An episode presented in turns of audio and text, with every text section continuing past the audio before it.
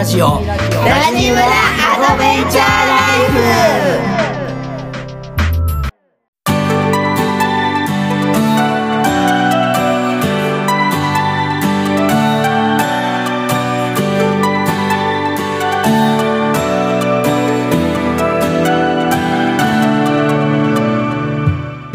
ございます。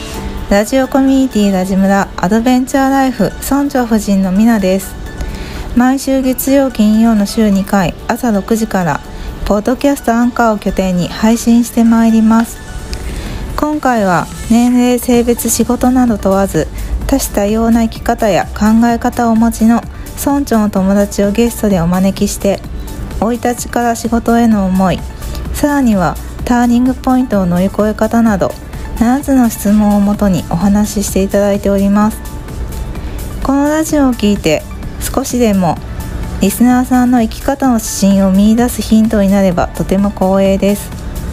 それではゲストの熱いトーク今日も最後までお楽しみください。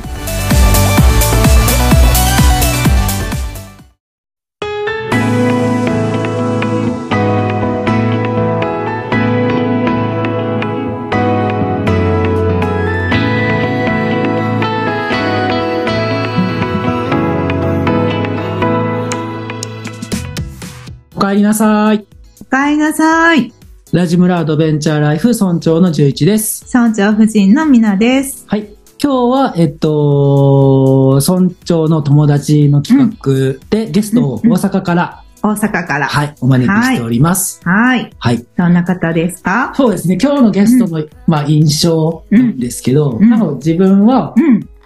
子供心を持ち続けている大人 っていうイメージ印象ね。印象ねうんうんみなちゃんはどう？私はもううんなんか初めて出会った時の印象が強くてなんか何でもこう全肯定してくれる大きな方だなっていうイメージをずっと持ち続けてます。なるほどね。はい。確かにね。うんうんうん。はいはい。はい。じゃあゲストの紹介お願いします。はい。ではお呼びしたいと思います。今日のゲストは、えっと、中村さんです。はい、おはようございます。えー黒船ブライダル中村と申します。どうぞよろしくお願いします。よろしくお願いします。今日は、あの、ラジムラに遊びに来てくださってありがとうございます。ありがとうございます。はーい、よろしくお願いします。はい。私の方から、じゃあ今日のゲストの中村さんのプロフィールを紹介させていただきます。えっと、中村則義さん、56歳。三重県滝郡宮川村出身。はい大阪市在住。で、ご自宅は三重県伊勢市にあります。うんで、お仕事はブライダルプロデューサー。家族構成は奥様、お子様二人とうさぎには。そして趣味は釣りと車になります。はい。はい。で、今日の、えっと、まあ、ゲスト、中村さんとの出会いはね、うん。11年ほど前よね。ね、結婚式をね、うん。あげるって時にさ、うん。あの、多分いろいろ調べた中でさう、ん、うなんん、か、あんまピンとこんくてさ、うん。ね、で、自分たちらしい結婚式をあげたいなってことでうん、あの、中村さん出会ったんよね。そう三角形のお家じゃなかったでしたっけ？一番最初。あ、そうそうです、そうです、そうです、そうです、そうです、そうです。ここんち間取り三角形だって言って、なんかすっごい楽しいうちに住んでるねっていうのが、そうなんか今ふと僕思い出しました。ありがとうございま。そうですす。ワンルームに住んでたんです。ワンルームね。ねうん、うん、うわあ、懐かしいな。あれから11年もね。ん。そうです。今年で。11年かうん、うん。今年で12周年となります。うん。お12年目。ううん一回りするんだ。すごいね。ああ、そうですね。うん、うん。えそんな昔なんだ。そうです。そう考えると、こうやってビジュアルで見るお二人は若いですね。ええいやいや、その中村さんこそ。うん多分好きなことしてるからだろうな。ありがとうございます。ありがとうございます。さっき僕のことを子供心を持った大人って紹介してくれたんだけど、紹介してるご本人がもっと子供心。確かに。確かに。ありがとうございますまさか逆にそんなに来ると思わなかった。ねいつでも子供ですね。そうだね。はい。なんか一番最初に、あの、おな、なんかね、あの、クラフ結婚式を挙げるときにのアンケートやね。そうそうそう、ねアンケートで、うんうんね、職業のとこに、十一くんは村長って書いて、それをなんか、受け止めてくださったっていうのが、私の中ですごく大きくて。だっていきなり職業村長って書いてあって、イレブンビレッジなんです。はいみたいな感じから始まって。11なんでイレブンですって、まあそういうことじゃなくて、村長ってどういうことよみたいな。そうそうそうそうそう。あでも、なんて言うんだろう、こう目に見える形とか、ー想像できる範囲とか、そういうことの、こう、目標に、例えばお金持ちとか、うんうんあの、大きなお家が欲しいとか、社長になりたいとか、なんか、そういう、こう、目標ではない、うんあの、価値を目標にした、しているところがものすごく面白くて、うんで、そんなことを言ってる人と一生添い遂げようと思うんだ、この子はと思って。あの、簡単に言えば不確かの塊ですから。でそれを面白いじゃないって言って、キラキラした目で横に寄り添ってるその姿がとっても印象的で、ありがあの、二人がそれでいいって言うならいいんじゃないのっていう受け入れ方ですよね。あありがとうございますありがとうございます。あの、自分の娘が連れてきたら一瞬戸惑います。仲良くなるだろうけどね。絶対そう。確かに。うんうん確かに。はい。じゃあ、そんな中村さんに今からあの、7つの質問をさせていただきますので、よろしくお願いします。はい、わかりました。はい。じゃあ、まず、あの、言える範囲で生い立ちを教えてください。はい。えっと、僕は、あの、今はその、おなんだっけ、あの、統合とか、併合とか、なんかそういうので、町の名前は、え大台町という名前に変わったんですけど、うん。えっと、三重県の滝部宮川村大杉谷なんていう、大きな杉の谷とか、うん。宮の川の村とかみたいな、もう超ど田舎です。うん。その超ど田舎で生まれて育って、中学を卒業した時点で、うん。要は真っ当な高校に行こうと思うと、もう家を出ないと、下宿をしないと通えなかったんです。なので、もう中学の時には、もう早く田舎から出たくて出たくてたまらない子供でした。うん。高校1年生になって下宿生活を始めてっていう風にして、え生活をした一番最初、夏休みまでの間に一回も実家に帰れなかったので、へー。親の方がむしろ悲しんで、うん。そんなにそっちがいいのかみたいな、うんそんなに帰ってきたくないのかみたいな感じでした。でも僕はその都会に出れて楽しくて楽しくてしょうがなかったんで、うんあの、まあ、自分たちが行ける範囲の中の、まあ、一番の進学校にたまたま行けたんですけど、うん。あの、もう入学と同時に大学受験の準備というか、あのその気構えで行くぞとかっていう輪の中に揉まれて、うん。ここ3年間過ごすと。で、その3年間の中で、で文化祭で映画を作ったことがきっかけで僕は映像の世界に行きたいとかって思うようになって、まあ本当は映画を作りたいから始まって、映画。それで、まあ、あの、カメラマンになったり、えーテレビコマーシャルのプロデューサーになったりってしながら、30から今の仕事になっていくんですけどね。うんうんうんうんざっくりそんな感じで歩んできました。わからこう、横道でいっぱいそれてる人生ですね。あんなことしてみたり、こんなことしてみたりがいっぱいあります。うんううんんなるほ小学校の時は、その、あの、ご実家のあたりは気に、気に入ってたんですか？あのー僕はどちらかというと、あんまり活発に動く子じゃなかったんですよ。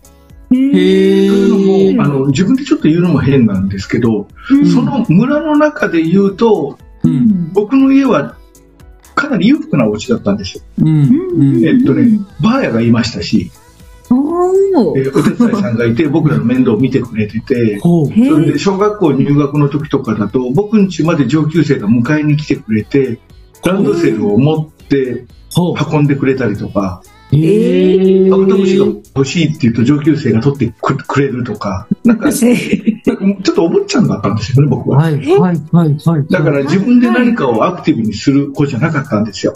うん野山を駆け曲がる、ま、あの駆け回って走る田舎の少年ではなくて、うんどっちかっていうと、半ズボンにうん。えーブレザー着てる少年みたいな、ええうんそういうのでした。ですね。ねえ。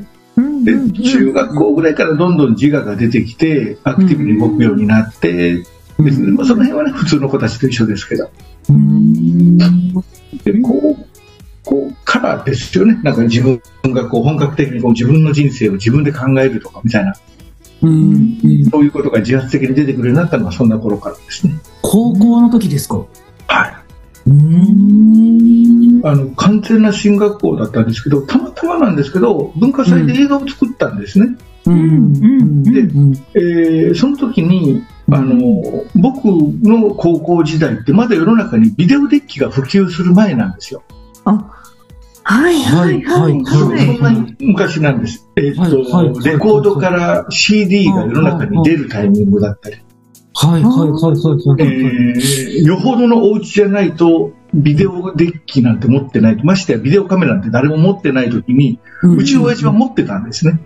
そういうマニアだったんです、うちの父は。へー。8ミリフィルムで撮ったりとか、はいはい。えービデオカメラをもうすぐに買って撮ったりとかっていう、そういう写真ビデオの大好きな父だったので、うちにはたまたまあったんで、僕がその役をやったんですけど。で当然ながらそんな知識も経験も何もないから、結局撮るやつが脚本書くし、監督するし、編集するし、みたいな感じで、まあ仲間内みんなでワイワイ言いながらやったんですけども、その中学にいたのが僕です。うん。で、えーそれこそ徹夜して作って物食わなくなって集中しすぎて集中しすぎて、あの、呼吸とかで倒れて救急車で運ばれたりとかなんかそんなんしな。がら、えー。もう夢中になって作ってっていうことをして、その。何もかも忘れて没頭するっていうことを、まあ、それまでにもいろんなことは一生懸命やってはきましたけど、うん。あの、寝食全部忘れちゃって、その世界に入り込んで取り憑かれたみたいになったのはその時が初めてですね。で、その時の担任の先生がちょっと面白い人で、はいはいはいあはい。の、まあ、要は進学校だったんで、文化祭に力入れて一生懸命やるやつは何もいなかったんですね。で、その中でそんなことを一生懸命やってて、放課後やってると、その先生がプラッと覗きに来てて、はいはいはいはい。で、お前ら分かってんだろうな、この後にお前、中華テストがあったり、期末テストがあったりするんだからな、とかって言いながら、差し入れを掘り込んでくれるような先生だった。へー。で、えどうもその先生がね、まあ、今あの、こんなこと言っちゃいけないのかもしれないんだけど、ある時に、うん。中村、お前一生懸命これやっててね、俺は感銘を受けたから、お前の応援してやるとか言い始めて、えー。え何何？あの、全部の先生にな、頼んどいたから安心して映画作れって言われて、はいはいはで何かなと思ったら、全部の教科の先生に、うちのクラスの中村というやつが 文化祭で映画を一生懸命作ってまして、はいはいおそらくこの後の中間テストでは、成績がガタンと落ちるはずなんです。い。なるほど。ですけどその後の期末テストでは必ず成績は元に戻させますので、申し訳ないけど赤点はつけさせないでくださいと。つけないでやってくれませんか。ついでのことに3学期の成績は必ず上げさせますのでって、俺約束してきたから、お前その後は死に物狂いで勉強しろよって言われて。はいはいはい。頼んでないんですけど。だけど、そんなことを勝手に言って、本当に他の先生がそれを言ってくれて、僕は赤点がつかなかったんです。成績み、あの、惨めなもんでしたけど。へで、その映画が出来上がって上映したら、すっごい大成功で、大盛況で、みんなにバーッと、あの、はい評価していただいて、喝采受けて。で、僕その時にすっごい嬉しくて、その先生と抱き合って、ハグして、先生とかって、なんか俺よくやったなーって言って、その先生僕の背中トントンと叩きながら、さあ中村、勉強だと。意外と冷静な。面白い。えー、あの、まあまあ、その先生の約束を果たし、はい。で、はい3年生を迎えた時には、僕はもうその世界に行くって決めてあったので、うんうんうん。えー写真家さん誰に就こうかなとか、うーん。大学の芸術学部に行くのか、専門学校に行くのかを迷ってたり。うんうんうんなんで、あの、3年生になって始業式の時に同じ先生が担任でやってきたんですよ。うんうん。なんで、ああ、ラッキーラッキー、もう俺のこと分かってくれてるしと思って、うんうんで、えー始業式の後のホームルーム終わった後に先生を追っかけて、先生もう知ってると思うけど、俺はそっちの世界行くからと。うんうん。だからまあみんなの邪魔もしないし、足も引っ張らないけど、俺もう悪いけど勉強しないからねって言って、うんうん。で、ばアルバイト禁止なんだけど、その機材買わなきゃいけないとか、うん東京へ通わなきゃいけないとかで金いるし、うん。あの、悪いけどバイトもするよとかって言いながら、うん。うん。そんなことを好き放題、まあ生意気に言ってたら先生が、うんうん、そうだなと。あの、お前はもうそうやって決めてるもんな。うんあの、うん自分の決めた道があるのが、それを一生懸命そうやればいいさ、とかって。うんでもお前それ、田舎のその、大杉谷だか、ムーミン谷だかの親父は、うんそれ理解できるのかとか言われて、いや、え、その応援してくれるのか？入学金どうするんだお前とか。学校に通うんだったらお前それ理解させて納得させないといかれないんだと。うんで、親はその勉強から、受験勉強から逃げたと思うんじゃないかって言われて、うんうんいや、俺逃げてるわけじゃねえし、とかって。言って、いや、それは俺はわかるけどさ、親がわかるのかっていう問題だって言われて、僕黙り込んじゃって、うん。でその時にその先生が、な、中村、だから勉強しろ。うん。勉強してなって地元の国立大学の親の言ってる教育学部の受験をしろ。うん。合格通知をもらってこいと。その合格通知を親の前でピリピリと破いて僕には夢があるって語ってみろえそしたら逃げたことにならんだろうって言われて確かに。はいはいはいはい。こうやって親の納得を作れって言われた瞬間に俺がそれを頭に描いて先生それ超かっこいいビリビリってやつとかって言って調子こかされて僕勉強して大学受験したんですへで実際にやる気まではしなかったけどだけど、大学受験して、その大学行くもんだと思ってる親に、僕にはこういう世界に行きたいんだっていうふうにして話して、えー親は当然顎が外れる舞台にびっくりして、で、その、あの、こんこんと大人の、世の中というのはなとか、はいはいはいはい。えーいろんなことをこう説教してくれるわけですよ。労働くということはこういうことなんだとか、夢みたいなことを言ってないで、こうでこうで、働くってのはこういうことなんだみたいなことを根本と説教する僕の父親は実はほぼほぼ労働してないんですよ。ほうあの家に山があって、いわゆるはいはい山林は事業家ですね。いはい。はいだから。こう職人さん雇って木を切って出してみたいなことをしてってやってるので、父は管理側の人間なんです。うんでまあ、おじいさんがそれを全てを牛耳ってやってたので、父はそのおじいさんのまあ秘書的な感じと言いながらさほどの労働は何もしてないんですよ。だからいつも家にいる人だったんです、父は。うん。でその父がありがたく真っ当な話をこんこんと説教するので、うん。最初のうちは我慢して聞いてたんですけど、我慢できなくなって。うん。で、えー僕が歩みたくない人生ってどんな人生かわかるうん。うん。お父さん。のような人生ってつい言っちゃって、うん。お父さん。のような人生は嫌なん。だっていうふうにした、って言ったら親父がピタッと止まって、うん。うん。うん。で、えー自分の人生は自分で考えたいし、自分で決めて、自分の思うことをやりたいんだとかっていうふうにしてうん。言ったら、父親が勝手にしろって言って、入学金の当時の10万円ぐらいのお金をピッて叩きつけたんで、あうん。くれたってことだなと思って僕はそれをありがたく拾って、うん。行ってくるねって言って、まあ、出てっちゃったんですけどね。父はまさか息子からそんなこと言われるなんてって、ものすごくショックを受けたんですけど、まあ、若気の至りであまりにもひどいことをね、我が親に言った。とんでもない、ろくでもない息子なんですけど、そんな一連があって、僕はそういう世界に行くようになるんです。お母さんはどういう感じだったんですか？母もショックだったと思いますよ。あの、おなんですよ、我が子育てておきながら、中学卒業までですからね、飯食わしてたのは。うん。うん。うん。うん。で、そこからさらにまた、今度は東京出てっちゃうとかっていうし、うん。でもこの子はそんな風に飛び出てって好き放題していくなとかっていうのは、なんですよ、うん。家帰ってこないわけですから。うん。うん。うん。うん。あの、母はどっちかっていうと諦めはいろいろついてるというか、そういうことを面白がる人だったような気がします。うん。へえ頭の太いところもありますしね。で、その後、専門学校に僕結局行くんですよ。大学の4年間は待てなくて、すぐにプロの現場に行きたくて。でも、なるほど。専門学校に入ったら、うん。えー、3つ隣のやつはカメラ持ってなかったし、うん。えっと、その隣のやつは2週間前に願書出したとか言ってたし、あ、なるほど。専門なことを学べるプロ集団育成所じゃないってことにそこでようやく気づくんですよ。はいはいはい。学校って商売なんだみたいな。で入学金と授業料取ればまあいいんだ。で考えてみたら、そういうことかっていうのを気づかされるある先生がいるんだけど、うんうんうんうんうんあの、アートディレクターの先生なんですけどね。専門学校って、学校で雇われてる先生っていうのは、いわゆる担任業なんですね。マネジメントをするんです。うんで、実際に教えるのは、現場あの、本当にその世界でやってるプロのカメラマンとか、うんプロの、まあ、音響さんとか、プロのデザイナーとかうん。が、授業として教えてくれたりするんですね。うん。うん。その中のアートディレクターの先生が、うん。で僕ある日課題を1年生で出したときに、うん。お前将来どうなりたいんだって聞かれて、まあ、一応カメラマンですけど、うん。で、うん。つきたい先生はいるのかまあ、一応誰々先生につきたいと思ってるんだ。うーん。その後はどうするんだ独立してカメラマンでやりたいです。うん。うん。ところでお前機材はあるのかって言われて。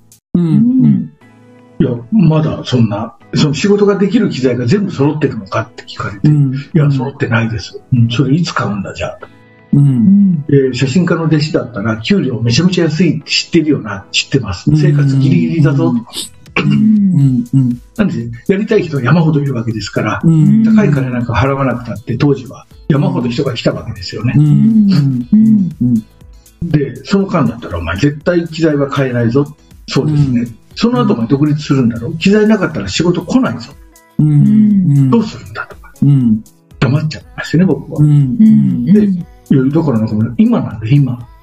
学校なんか来てる場合じゃないぞ、お前って言われて。学校の先生にそんなこと言われて、えーってなって、うんであの、考えてごらんって。うんうちの学校だけで10クラスあるんだぞ。うん50人の10クラス、500人だぞ、うちの学校だけで、1学年で。うん全員がカメラマンになんかなれると思うか？うん乗れないですよね。当たり前だ、そんなものとか。うんそんな学校が東京に一体何校あると思うんだ。全国に一体何校あると思うんだ。毎年毎年そんなに出てきて、あり得るはずがないだろうとか。こっから山のようにふるいにかけられていくんだよとか。うんうんなれるのは本当の本当の一握り。だったら、うんうん学校の授業に出て真面目にテスト、あの、ノートに書き写して、テストのいい点取ることを、じゃあ、広告業界、ファッション業界、カメラマンの先輩方が、それをいい成績取って、こいつを使おうなんて思うと思うか、うんありえんよな。作った作品なんだよ。だから、学校で学ぶことなんかな、本音を言うと大してねえぞ、お前と。うん。うん言われて、えーってなって、うん。えー授業のカリキュラムしっかり見て、6割以上出なきゃいけないのかな。単位が取れないぞ。だから6割クリアできるようにプログラムをきっちり考えて、空いてる日程はバイトを入れろと。なるべく効率のいいアルバイトを入れて、はいはい。それで金を稼いで学生の間に機材を買えと。夏休みや冬休みや春休みなんか、実家に帰って友達と同窓会してたって何の意味もないからなって。うん。もう泊まり込みでひたすら働けとか、機材を買えって言われて。うん。でそうすると、まあ、僕はその時に結婚式場のアルバイトをしてたんだけど、へ夏休みえとかのその30日、40日で、目いっぱい朝の6時、7時から夜の最終まで働くと、まあ、労働基準法違反ですけどね、で1万いくらとかになるのね。で、30万、40万って、その夏休みで貯めたお金で夜通しカメラ行って、この機材、あの機材とかって言って、みたいにして、機材を確かに学生のうちに揃えたんです。そうやって金稼ぐアルバイトと、自分を磨くアルバイトの2つをしろって言われて、この磨く方は自分がここで働きたいと思う写真家の先生のところとかで、アルバイトさせてもらえる。でも、やりたいやつがいっぱいいるから、うん金もらって働、アルバイトで働くって言ったら、どこも雇ってくれないんですよ。うん学生のそんなんなんか。でも、ただだったら、荷物持たなきゃいけないアシスタントがお前を使ってくれる。うんアシスタント自分たちが荷物持ったり走り回ったりするのはなるべくやめたいけど、うんだけど、それをタダで代わりにやってくれる若造がいるんだったら使ってくれるんです。うんだから僕はタダで有名な写真家のカバン持ちみたいな形です。機材運んで、下働きをさせてもらって、撮影風景見させてもらって、どの先生につこうか、みたいなことを探したりとか。すげえなんか、そんなことで。それが待ってたって未来はやってこないんだよって考えて作らなきゃいけないんだよってことをその先生が教えてくれたんですね。で、その先生がもう一つ教えてくれたのがね、学食に行けだったんです。学食に行け俺はな、全学年、全クラスのうん。担当を持ってるんだと。そのクラスの中に一人か二人、おちょっと面白いなとかっていうやつがちょこちょこいるから、うん。お前に今この話をしてるのと同じ話を俺は何人かにしてる。はいはいは。全員学食に行けって言ってあるから。えー学食に行って一人でキョロキョロしているやつがいたら俺の名前を出してみる。はいはいはい。そこで友達になれって。えー、そいつは、俺がこいつは面白いと思ってピックアップして寄りすぐった連中だから。この学年のえー8人だっけな、うん。10人だっけなぐらい。うんうんうんうんうんだけにそうやって声かけて、そこ行くと、誰々先生に言われた、うん、俺も、とか、俺よろしくへーうん。で、そいつらは、ビカビカな仕事しました、やっぱり。カメラマンとして再生したやつもいるし、えーいろんな世界であの活躍してる人間たちにやっぱりなりました。へその学食に集まって、作品をお互いに折こしたり、誰々の先生に着いた時の感想を言い合ったり、なんとかってしてて。クラス仲間じゃないんですね。もう全学年の中のよりすぐりの、まあ、特進クラスみたいなものを作ってくれたようなもんです。へー。そいつらとの関係は刺激的でした、やっぱり。あー。負けたくないってすごく思いましたしね。うん。もうそのたった一人のその先生に教えてくれたことで、あの入学式直後に僕は失望の塊だったんですね。実施人生失敗したとう。ん。うん。専門学校で2年働いたらプロのカメラマンの門を叩けると思ったら全然違うと思って、失意のどん底だった僕を引っ張り上げてくれたのは、その先生のものの考え方と、そのよりすぐりのチームの輪を教えてくれたことですね。すごい出会いですね。うん。うん。だから本当にそのご縁とか出会いが大事ですよとかって僕はその時にその先生と話してなかったら多分、うん。えーそんなに一生懸命学校に通う真面目な生徒じゃなかったと思う。うん。どうしよっかな、どうしよっかなって悶々としたまんまこんなはずじゃなかったと思う19、20歳を過ごしたんじゃないかな。うん。その先生のおかげで目的意識を持って走った10代を送ることができた。ええすごい。面白いね。白い。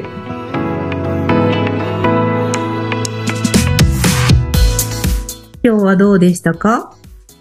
そうだね。今日はね、あのうん、まあ中村さんの話聞いてて思ったやっぱ出会いがうん。全てやなと思ったうね。ん。人の出会いで、うん。こう中村さんの人生が結構ガラリとね変わっていくんやなっていうのがなんかね、やっぱ大きかったかな。ううん。誰と出会うか。ううん。ん。あとどう、その後にどう、なんていうかな、関わっていくか。うん。ね。確かにね。うん。いい人たちにすごい出会ってるんやなって。ね うーん。なんか、きっとでも中村さん自身もこうな、なんていうの、先生から目、先生の目から見てさ、なんか光るうん。何かがきっとね、うんあったんかなどうなんやろうね。そのあたりはね、ちょっとわからんけどね。うん。でもね、うん飲み食いもせず映画。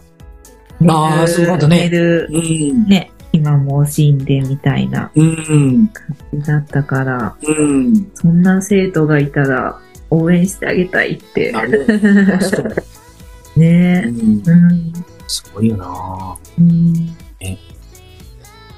寝る暇も死んで何かやったことありますか？あるよ。うん。寝る暇もいつ、あ結構あるよ。なんかね、うんよく言われるよ。宇宙に。夢中になることあるよ。こうなんか、うん。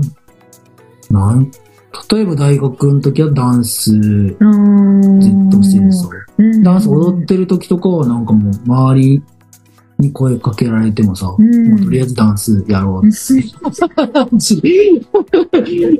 だって、あとサッカーとかも結構ね、うもう寝る間も死んではずっと朝から寝晩まで、ね、サッカーやってたりとか、まあ仕事とかもすごいよね。うん。ね、仕事もそうやね。仕事もね、みなちゃんと出会った時とかもね、あの、まあ何回も言ってるけど、うん。ね、し、あの、寝る直前まで仕事をしてたりとか、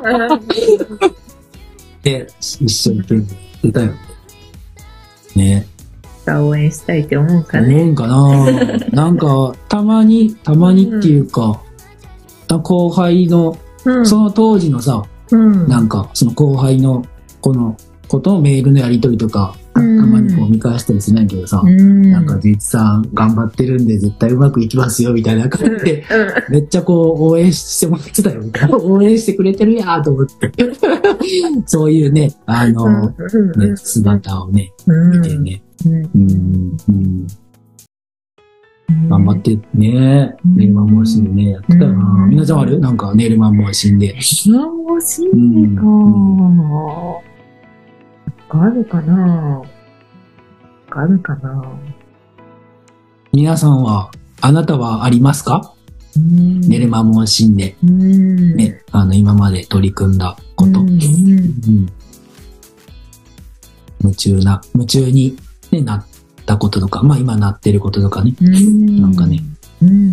ありますすか？うん。はいうん。みなちゃんは、料理とかじゃない？最近で言うと。うんだってなんか寝る、本めっちゃ借りてくるやん。図書館でさ、うん料理の本さ、うんあの、毎回、ね、毎回毎回めっちゃいろんな種類の料理の本借りてくるやんか。うんうね、ん。いいですあれすごいと思うよ。そうなんや。すごいと思うよ。だって、ね、こんだけ料理にいっぱい、ね、今まで。で、一回じゃないやんか。うん。あの、い、図書館行くたんびにね、うん。料理の本いっぱい借りてくるからさ、うんうんすごい、いや、ね、好きじゃないと続かんよなと思って。おせちとかあれやね。うん寝る時間削って作ってた。ああ、そうそうそうだね。次の日、みんな、うん。ね、いいお正月迎えれるために、うん。うん。いつもなら早く寝るけど。うん。うん。うん。うん。そういうのが好きかもね。ね、料理すごいなと思うと。ううん。ん。うん。うん。うんあ、ネットサーフィンとかじゃない？はい。寝る間もしんもうで。いいからな。ネットサーフィンのなんか目的のあるネットサーフああ、うんうん。ィン。うん。うん。うん。それは寝る。寝る間もしん。とかやってないやってる。いろいろ調べてね。調べ物は大好き。研究、うん。研究会もね。うん。うん。うん。うん。かな。いい話たくさん聞けましたねね、今日もね。はい。ね。ね。なんかだから、うあん。のーぜひ、うん。こういう話が印象に残ったよとかさ、うん。ねあとまあ中村さんへの応援メッセージとかう、ん。感想でもいいのでよかったら、あのーラジムラまで送ってください。うんそういえばこの前ね、うんあの、あってのに、私も一個言いたいこと。あ、どうぞどうぞどうぞ。いいよ、いいよ、いいよ、いいよ、いいよ。うん。いや、あの、私、中村、あの、中村さんのうん。弟さんの中村文明さんがあ好きでさ、うです。結構中村文明さんの講演会でもさ、お兄さんの話はうん。ね、出てきてう、ん。で、そうそうそう、あの、お父さんにさ、あるね。おそう言おうかなと思ったけど、今じゃないやろうと思ってやめたやつで、そういうことか、みたいな。さね、その場面の話ちょくちょく聞くけど、こういう先生の話が、裏の話があったんだなと思って、そうそう、そうやね。中村さん、うん。ね、中村文明さん、中村さん好きな人からしたら結構面白いね。うんね、あ、そういう、なそうそう。あ、そういうことか、って。ね、ね。お兄さんのその言ったよね。うん。そしたらあんたは違うって言ったのね。うんわからなくて。そういうことか、と思って。合わせて聞くと面白い。ね、合わせ聞く面白いね。ね。うん。うん。はい。あの。CD やね。うんうん。あのー、うん。なんだっけ、違法、コ違法コピーして回ってる。待ってます。で回ってる CD。うん。あ、そうそうそう。で、うんあの、あれやね、その、うん。感想送ってくださいって言って、この前ね、初めてね、かんえ？初めてっていうか、その、ラジ村、個別にはね、感想来てるやんか。この前さ、初めてラジ村にうん。えメッセージが届いたんやて。えー、嬉しい。そうそうう。ん。で、うん。多分収録の関係上、ちょっといつになるかあれやけどさ、うん。あのクラウドファンディングうん。をね、挑戦してるお家さんうん。の放送を聞いて、うん。なんか、今日はラジムラご出演おめでとうございます。うん。大家さんが目指していること、理想の環境など思いっきりトークしてくだください。ずっと応援してますっていうのがね、あの、届いたメッセージ。へえ。そう。で、それをね、あの、うん伝えさせていただいて、うん。うん。で、めっちゃ喜んで、大家さんがね、喜んでくれたのと、あとね、うん。大家さんにも直接ね、あの、ラジムラ聞聞きましたよってうん。メッセージが、大家さんにも直接ね、うん。同じ人か別の人かちょっとわからんねんけどさ、うん届いてて、うん。応援してますので頑張ってくださいってうん。お声をいただきましたって、うん。そういう感じでね、うん。あの、まあね、演詞にうん。立てた、うん。ね本当だね。あの、目標。目標ね、リスナーさんとコミュニケーションね、うんもっと取りたいっていうのはね、着々と、うんあの、進んでて、うん。やっぱ口に出すって、うん。あの、大切やなっ大て、切ですね。やっぱね、はい。なってて嬉しいなって思ってますね。うんうんはい。うん。なので、引き続き、はい。はい。あれば、ラジムラまで、ぜひ、あの、メッセージ、うん。手紙はい、手紙。など送ってください。はーい。はい。じゃあ次回も中村さんのお話を楽しみにしてください。じはい。ゃあ今日はこの辺りで終わりたいと思います。はい。はい。ラジムラは誰かと繋がりたいとき、誰かと話したい時など、いつでも帰ってきてください。そして、いつの日かラジムラがあなたの第二の故郷になれば嬉しいです。はい。それでは今日はありがとうございました。ありがとうございました。お相手は村長の十一と、村長夫人のみなでした。いってらっしゃい。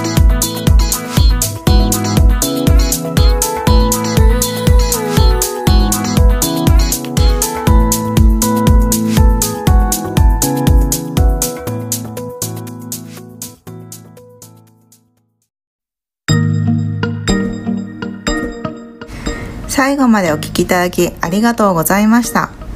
ラジムラウェブサイトにて感想質問メッセージを受け付けております。お気軽に送ってください。また、LINE 公式アカウントがあります。お友達登録をしていただくと、ラジムラの最新情報を知ることができたり、村長宛てにメッセージを簡単に送ることができます。詳しくはウェブサイトをチェック。ぜひ登録お願いします。それではまた次回お耳にかかりたいと思います。ありがとうございました。